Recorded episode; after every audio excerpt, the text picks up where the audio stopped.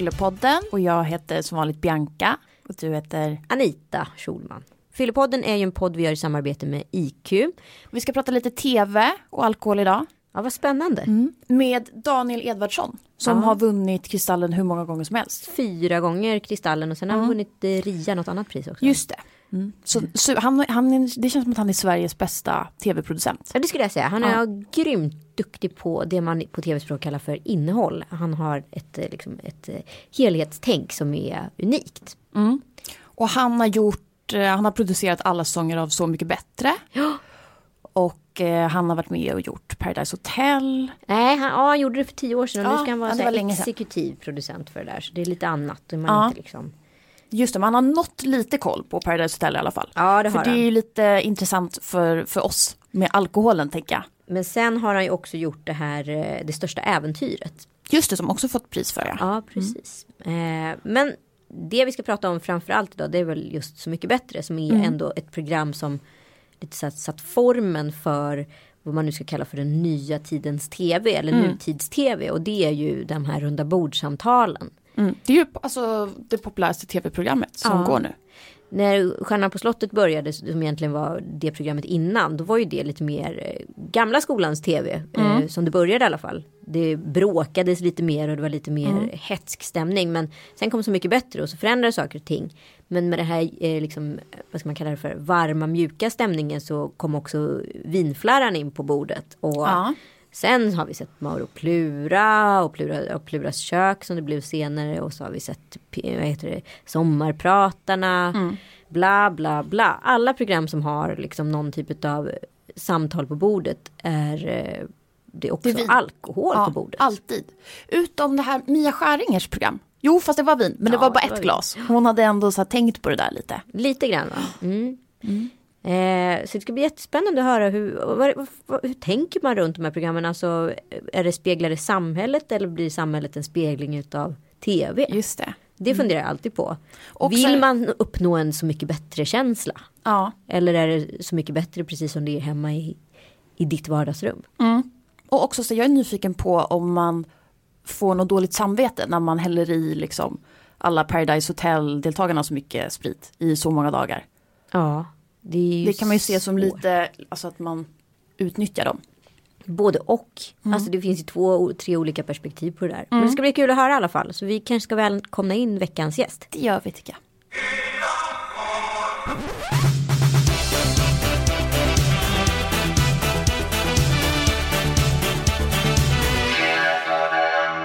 Gud vad kul att ha dig här Daniel Edvardsson. Daniel plus, plus bebis i bakgrunden. Ja, Man hör tack så mycket.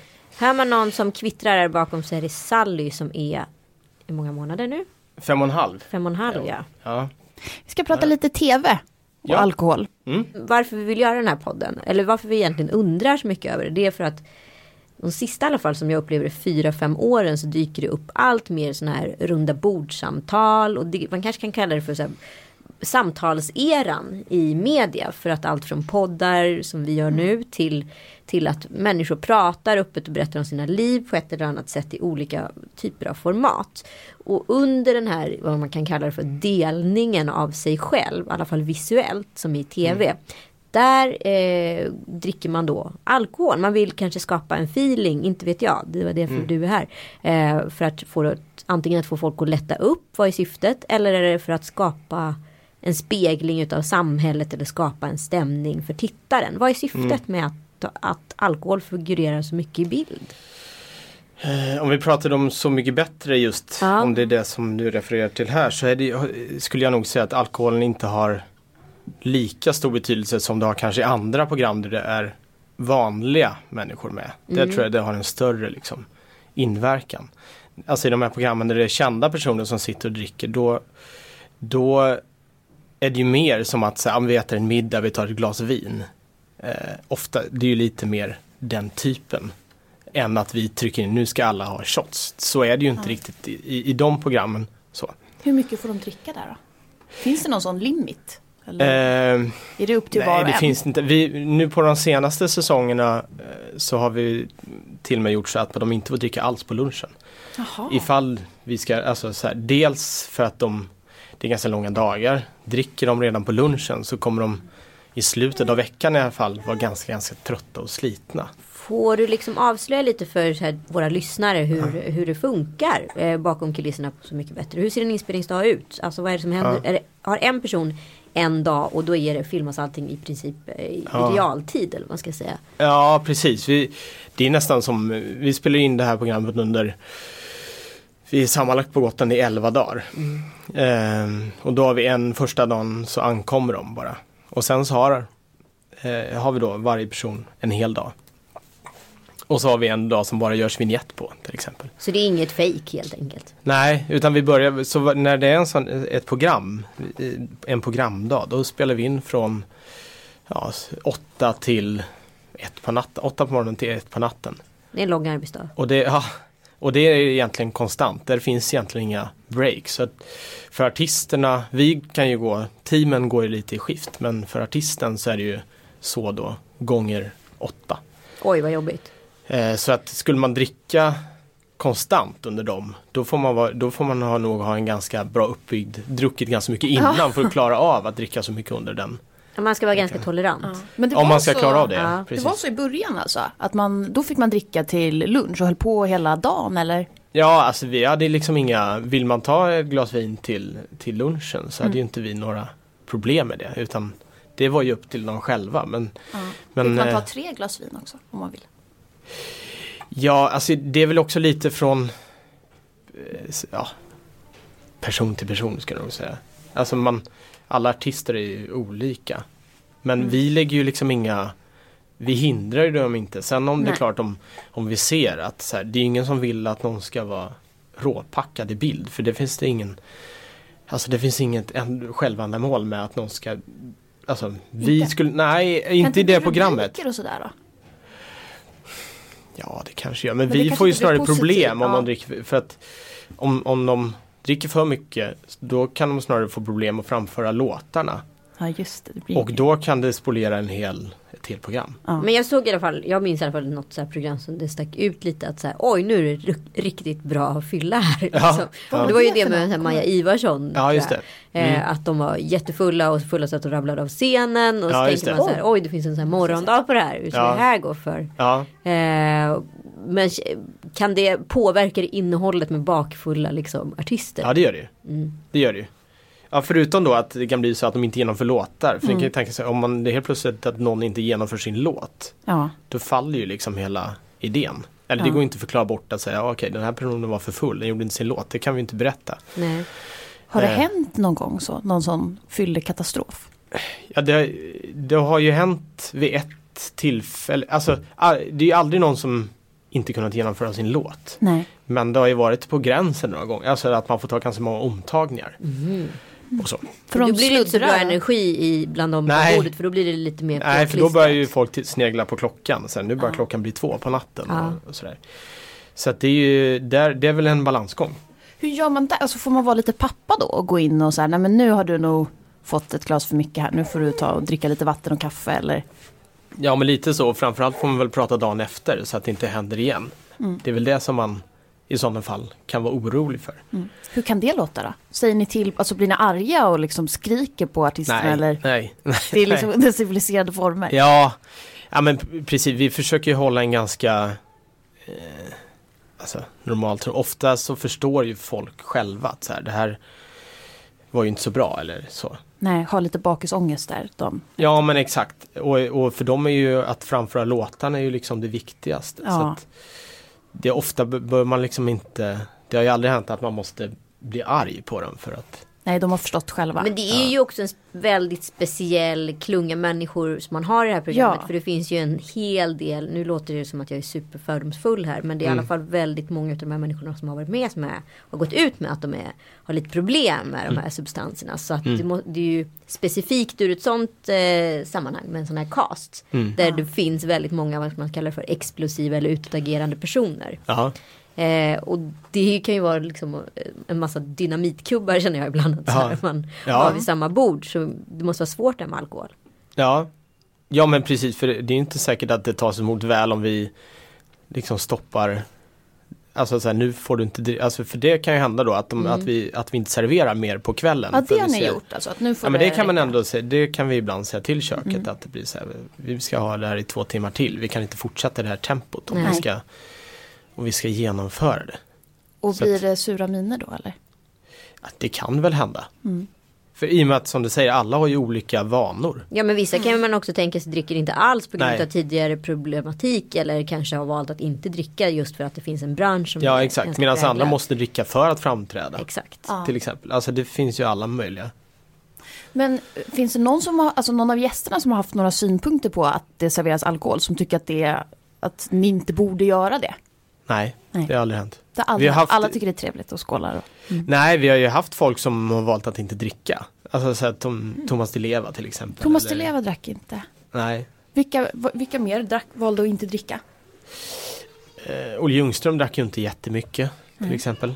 Men hur funkar också det om jag som vinproducent eller Ja. vinagent eh, så här, gud det där ser ut som ett trevligt program, här vill jag köpa reklam. Eh, Mm. Eller jag vill inte bara köpa reklam, jag vill också få in min produkt i programmet. Hur ser liksom händelseförloppet ut? Kan man bara så här, väldigt pedagogiskt förklarat hur det funkar? Eh, är det, Alltså, är det kanalen som bestämmer det eller är det produktionsbolaget? Hur funkar det? Eh, det ligger ju helt på kanalen. Det har inte vi någonting med att göra egentligen utan det ligger hos... Och då Hos levereras det ett x antal eh, Ja, vi har aldrig haft någon sån sponsor. Ni har inte haft det? Nej. Nej. Alkoholspons. Nej, inte på Så mycket bättre. Det har vi inte haft.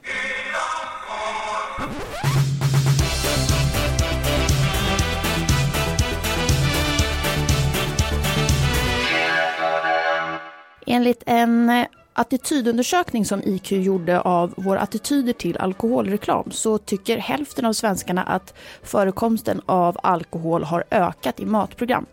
Många ser även en ökning i dokusåpor, tv-serier och i filmer de två senaste åren. Tre av tio tycker att sprit i tv-program är underhållande och bland de yngre så är det fler, fyra av tio. Samtidigt svarar över hälften att alkohol i tv-program framställs på ett förskönande sätt. Och var femte tror att om det dricks mycket alkohol i tv-program och filmer så ökar även drickandet hemma.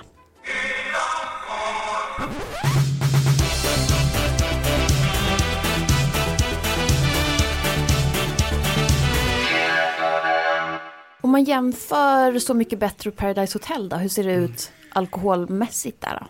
Nu, nu, alkoholen har ju olika typer av funktioner Ja. i programmen. Helt. Ja, just det. Det är klart att det är en annorlunda, det är en annan typ av människor som är på ett sånt program än på ett Så mycket bättre. Såklart, och en annan ålder. Där det kanske drickandet har en annan betydelse än vad det har för en artist som är 35-40. Ja, Alkoholen har ju en funktion för innehållet i båda programmen på olika sätt. Mm. I Paradise känns det lite som att det är bränsle för själva nu kan det liggas, nu kan konflikten börja och det är ju det som driver Paradise Hotel lite. Eh, under tiden är Så mycket bättre kan du ju möjligtvis skapa en stämning eller få någon att dela någonting. Som man kanske inte, eller är jag helt fel ute? Hur tänker man som tv-makare? Nej men det är helt rätt. Man, det är klart att det har olika effekt på de två programmen. Alltså i, i om vi börjar med Så mycket bättre så har det ju, alltså, det är precis som du säger, det skapar en stämning. Sen tror jag inte det kanske i slutändan gör att de avslöjar något. Men det som de berättar har de oftast vet vi att de ska berätta innan. Eh, Så det, eh, eller så här, det är så pass researchat. Det kommer aldrig någon chock liksom. Jo det kan komma, alltså så här, när Carola berättade att hon hade haft en flört med en tjej. Det hade ju inte vi koll på innan. Vad händer i kontrollrummet då? ja ni måste bli bara... överlyckliga. Ja men det sjuka var när det hände. Alltså precis när hon säger den meningen och det blir så här tyst. Så blev det verkligen tyst. I hela inspelningsbussen. För Alltså det hände något med tekniken. Så att det blev liksom Nej. Hon säger den meningen, jag hade en flört med en tjej eller vad hon säger. Så blev det helt tyst. Det var Gud som slog till. Och så bara ser man att hon fortsätter prata men vi Nej! Så får spännande. inte in någonting på band. Och vi bara, men det här är ju helt Har aldrig hänt förut. Nej. Så. Otroligt. Men det, det var en sån som vi inte visste. Så det är klart att det kan komma sånt. Men det var ju på en lunch. Det, det fanns ingen alkohol inblandad. Nej. Nej. Men hur viktigt är det då med alkoholen i Så mycket bättre? Alltså man, jag tror att man slentrianmässigt kan säga när det går. När, alltså det är klart att vissa dagar kan vara lite tröttare. Jag tror att man slentrianmässigt kan säga så här. Men kan vi inte få in lite att de Alltså att de dricker lite mer. Ja, för de är lite, är lite tråkiga utan eller? Ja, men lite- jag tror att man kan säga det slentrianmässigt. Sen, vi, sen kan ju alltså, så här, Jag kan ju tänka mig att en på folk- bakis eller ganska sur och morgontrött plura är svårare att kicka igång.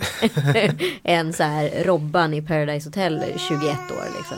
Ja precis. Ja, men det är så mycket bättre, det är ju lite som jag var inne på förut, det är lite både och. Anti, alltså det är klart att det ger en stämning men det kan också vara ett problem om det går överstyr. Men skulle det vara möjligt att göra Så mycket bättre utan alkohol då?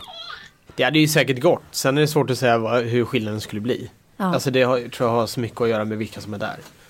Kan du bjussa på något så här göttigt bakom kulisserna Ja. historia från, eh, från eh, Så mycket bättre? Är det några som har fyllebråkat till exempel? Nej det har inte varit så mycket bråk faktiskt eh, generellt, vilket är konstigt. Det brukar aldrig vara så. Men däremot en grej som hände med just Lasse Berghagen som jag kan ta upp. Det här hände ju första säsongen som var en ganska, alltså när man gör ett program för första gången så är det ofta en, ett, ett kaos. ju. Det är ju en, en produktion gånger två nästan parallellt. Då kunde vi spela in till tre på natten. Ehm, och då började middagarna som vi normalt nu börjar, brukar börja klockan nio. Vi kanske var snarare vid tio, halv elva. Eh, och Lasse eh, som alltid han brukar säga jag äter klockan sex, jag ska ha varm mat klockan sex. Och då brukade vi så här, lösa så att han fick det då. Så att han hade fått i sig mat innan middagen. För att det skulle liksom. Han, sk- han skulle ha en middag innan middagen? Ja men och det var väl inga Gammal. konstiga Ja men du vet han var van med det Ja. för att han skulle få det att fungera. Och vi åt ju teamet vid den tiden så det var ju liksom Ah, inga ja. problem att fixa. Men just den här dagen så hade han missat det på något vis. Så att när vi då skulle gå ner så står jag på gräsmattan och bara så okej nu får vi äntligen igång det här en timme för sent. Och vad är klockan då ungefär? Ja men jag vet inte om den är så här kvart över tio kanske. Ja. Och så står jag står och väntar på att de ska komma ner från huset. Då spelade vi in i september så det var mycket mörkare så det var helt mörkt. Och så börjar de komma och så ser jag det är bara Lasse som kommer genom skogen. Ingen annan. Så tänkte vad fan är det här? Och så kommer han mot mig bara och säger så här. Vad fan är det här? Vi kan inte äta så här sent. Och så, och så gick han därifrån. Lasse, Lasse sätter Han, han, fick, ett, han fick ett blodsockerfall. Ja. Och det tar han alltid upp varje gång man träffar honom. Att varenda gång jag träffar honom så säger han att han ska slå mig på käften. Det är det enda han, hans stående skämt. För jag tror att han blir så överraskad själv. För det är ju så lite Lasse Berghagen att, att så här, höja rösten på det sättet. Teddybjörnen Fredriksson. Ja men Ja. absolut, apropå det första säsongen. Jag vet bara fågelvägen höll jag på att säga att eh, det var inte helt lättkastat till skillnad från nu. Nej, just det. Hur, hur var, kan du berätta om hela, liksom, hur började hela programserien? Liksom? Jag kom in ganska eh, Jag började då på Mastiff som, som gör det här programmet, produktionsbolaget som gör programmet. Jag började väl där i, i maj och då var programmet insålt. Men det krävde att vi hade fått fem artister med på tåget. Då skulle det vara åtta artister, inte sju som det är nu.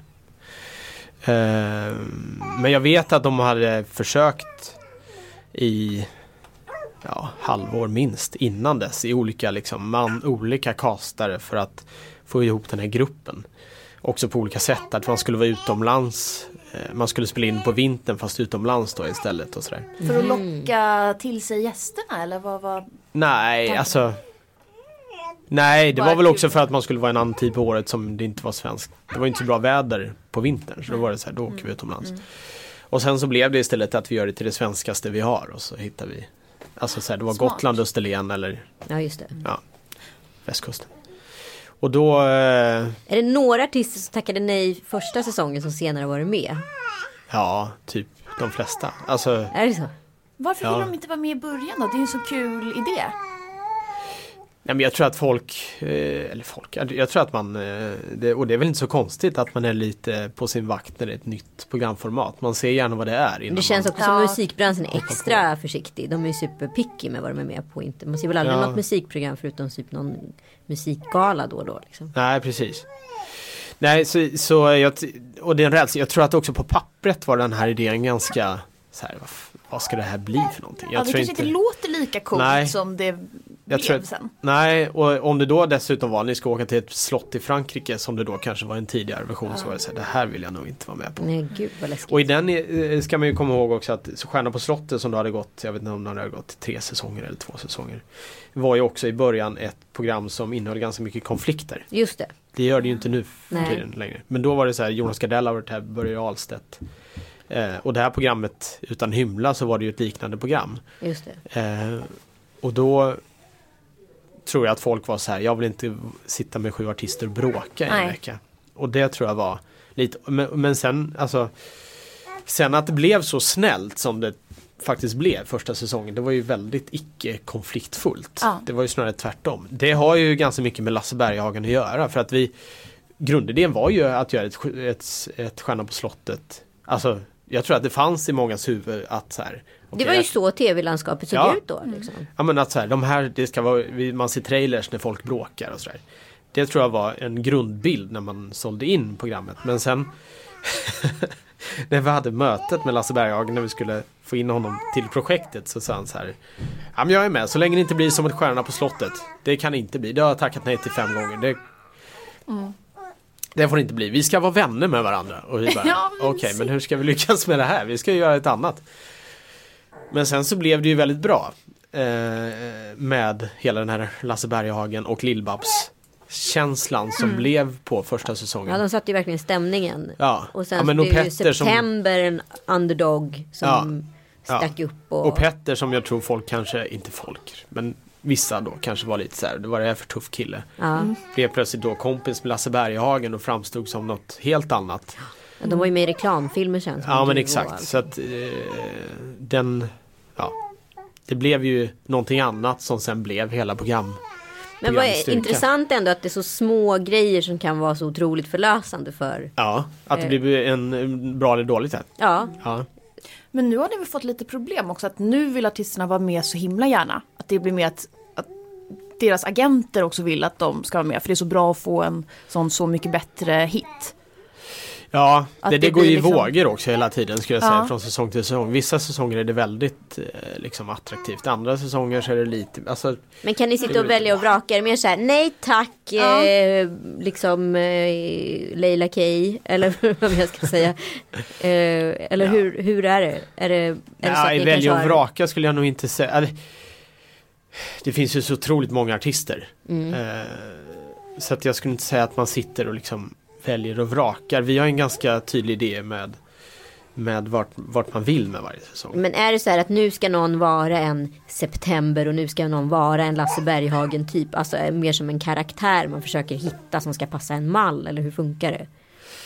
Ibland har det säkert varit så att man söker liksom en äldre artist såklart eller man vill hitta något som kan slå igenom fast Trots det så kan det ändå bli Man inser ju att Det ofta inte är det som är den vinnande lösningen för tittar Nej. man Alltså säsong ett var ju En ganska ja, Vad ska man säga, de var ju Det var ju kanske inte de som låg på hitlistorna som var med första säsongen egentligen så. Ja men Petra kanske gjorde det men det kanske inte, det var ju mer utomlands kanske än i Sverige. Hon var ju ganska okänd. Ja, Petter hade ju inte, stod vi kanske inte Han var väl inte på sin topp när han var med i vårt program. nej. Även om han var på väg tillbaka. Eh, och sen eh, medan säsong två då blev ju de ja, Om man nu ska kalla dem stor med Thomas Ledin, Eva Dahlgren Alltså Det var ju en ganska Timbuk- tråkig säsong om man får vara krass. Mhm. Jämförelsevis med första säsongen. Då tänker man ändå, nu kommer jättarna in här och nu ska Ja. det levereras. Mm. Men Eva och Thomas levererar ju ingenting. Nej men jag tror, jag tror att vem som helst hade varit med i den säsongen så tror jag att det hade varit svårt. Ja, okej, varför då? Eh, nej men i och med att första säsongen blev så pass omskriven. Ja, alltså, så, här, så jag tror att Det var svårt att toppa. Ja men jag tror man fick någon slags prestationsångest. Att man säger nu ska vi gå in och göra det här igen. Mm. Eh, så jag tror att det var svårt. Pressa fram tårar för att det ska gråtas. Ja, ja men precis. Nej men jag vet inte. Jag tror att det hade varit svårt oavsett. Varje säsong har sin lever genom säsongen innan. Ja. vis. Och det blev, om man tittar på säsong tre då. Med Olle Ljungström, Magnus Uggla, Just det. Pugh Ja, för där händer ju något igen. Det Ja men precis. Eh, men de namnen var ju också mycket, mycket Alltså de var inte lika stora. Nej, det är inga superstarka jämförelsevis. Nej. Nej exakt, men det gav då en effekt av att man fick liksom lära känna eller återupptäcka eller, eller sådär. Så helt plötsligt blev historien om, person, om eh, artisten eller vad man nu ska Ja. kalla det för viktigare än storheten. Ja precis. Ja men exakt.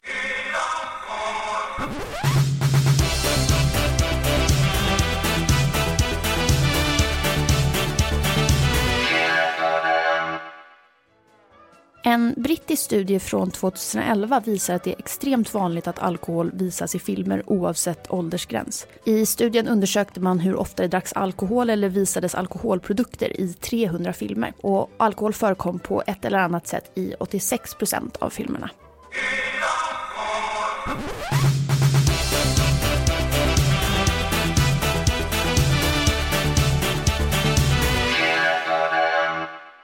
Men du, hur ser du på, Anita har jobbat också med eh, en dokusåpa där det dracks mycket. Kungarna från Tylösand. Ja. Och din fru jobbar med Paradise Hotel. Ja, just det. Ja. Ja. Hur ser du på det här att man ger liksom så unga, okända människor massa alkohol? Så. Ur ett Ja, pappaperspektiv kanske vi ska prata om istället för ett producentperspektiv. Ja du. Nej men det är ju viktigt att hålla någon slags balans och det är klart att det ibland går överstyr. Men det är ju också då som vi ofta får problem inom produktionen när det går överstyr. För det är då vi riskerar hela produktionen. Men samtidigt så en liten del är ju det också de som är med tror jag. Ja, nu låter det så sjukt men man förväntar Alltså åker man på, till Paradise Hotel och det inte skulle vara någon alkohol så tror jag att de som skulle vara med skulle bli ganska besvikna. Ja. Så. Men, men det är klart att det att ge, att ge sam, samtidigt är de myndiga så att det är inte minderåriga vi. Nej, men du sa att det, blir, det kan bli problem i produktionen om Ja. det går överstyr. Vad, vad betyder det när det går överstyr? Då? Vad ska ha hänt för att det ska klassas som gå överstyr? Och vad, vad blir det för problem då? Det kan ju vara allt från att, att man måste avbryta inspelningen till att den personen som då har i sådana fall druckit för mycket inte vill vara kvar. kan ju hända i sådana typer av program. De vill åka hem. Ja, de blir fulla och känner... Ja men, ja, men du vet, man får ångest eller man får, alltså Ja. sånt kan ju hända. Om man, det, har väl, det är väl inte sån ovanlig effekt. Att de vill åka Särskilt- hem dagen efter då? Eller? Nej oftast är det ju Under- på natten eller Ja, alltså när de väl är- nu, Ja exakt. en gång. Ja. Och då blir det ju ett, ett, eh, alltså ett tv-produktionsproblem. Då får man ju ofta gå in och prata med, med deltagarna och så här, vad är problemet? Så här, ja, men vi kan, hur löser vi det här? Och, ofta ligger det ju något annat till grund. Det är inte bara att de har druckit för mycket utan det Mm. har ju hänt något annat men mängden alkohol har gjort att den effekten blir mycket större. Eh, Ja men så här, om det har blivit, blivit ett gräl så blir det grälet, grälet mycket större Just det. eh, när det är alkohol inblandat. Då kan det ju hända att man, alltså att det växer till väldigt stora proportioner helt plötsligt. Ja. Och då kan ju folk vilja bara dra på minuten. Men finns det någon, det här kanske inte du vet, men jag bara tänker så här. Finns det någon som har sagt i Paradise Hotel, jag vill inte dricka mer. Jag vill, orkar inte mer. Och är det okej för produktionen? Ja, nej men det har, det har jag för mig hände när, när, när jag jobbade med det. Att man hade så här en vit vita dagar eller så här. Alltså att en hade det eller Ja, så bara dagar. Ja. Ja. Nej men så det har, det har ju hänt. Ja, Och för det är ganska jag- jobbigt att dricka så många dagar i sträck. Det skulle ju, alltså, Ja, jag, skulle vet inte hur många dagar. Det blir väl eh, så här 50. Ja, men det är ju Alltså det går ju inte. inte det farligt egentligen, eller? Jo, jo men jag, alltså jag, nu vet jag ju som sagt inte hur det ser ut nu för tiden men då hade vi ju alltså att de inte ens drack varje. Alltså vissa dagar serverades ju inget. För att man så här, okej nu måste vi Ur hälsoperspektiv. Ja men exakt, ta Mm. en liten paus för att sen Vad hände efter produktionen då? Tänker att det, liksom, det måste bli en sån fruktansvärd baksmälla när man har druckit 50 dagar. Alltså, Ja, har det blivit något problem med någon deltagare? Att någon har mått jättedåligt, fått ångest eller sådär? Att ni måste... nej inte vad jag vet. Nej. Jag vet. Har du varit med om det Anita? På Kungarna Tylösand? Ja, typ alla.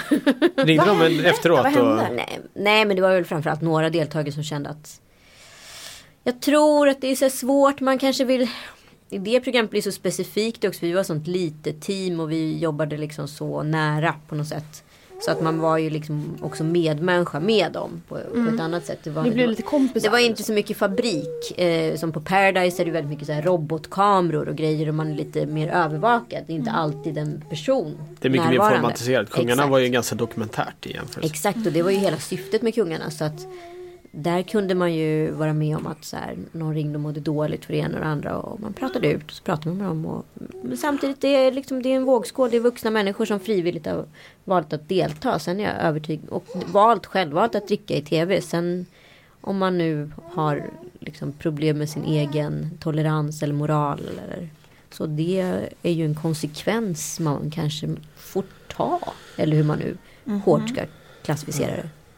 Men, men ni, så, så ni fick vara lite så här terapeuter? Ja, det Efteråt. tycker jag absolut. Men det är man ju också. Alltså, det är man ju- väl också under ja. tiden hela tiden.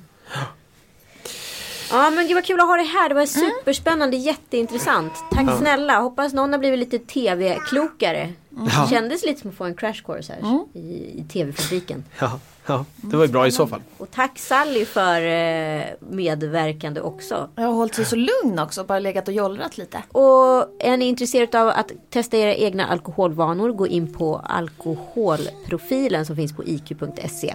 Det är ett test man kan kolla hur mycket man dricker. Om man behöver tänka lite på det eller om man är helt inom sin egen, eller vad man ska kalla det för. Om man är helt okej helt enkelt.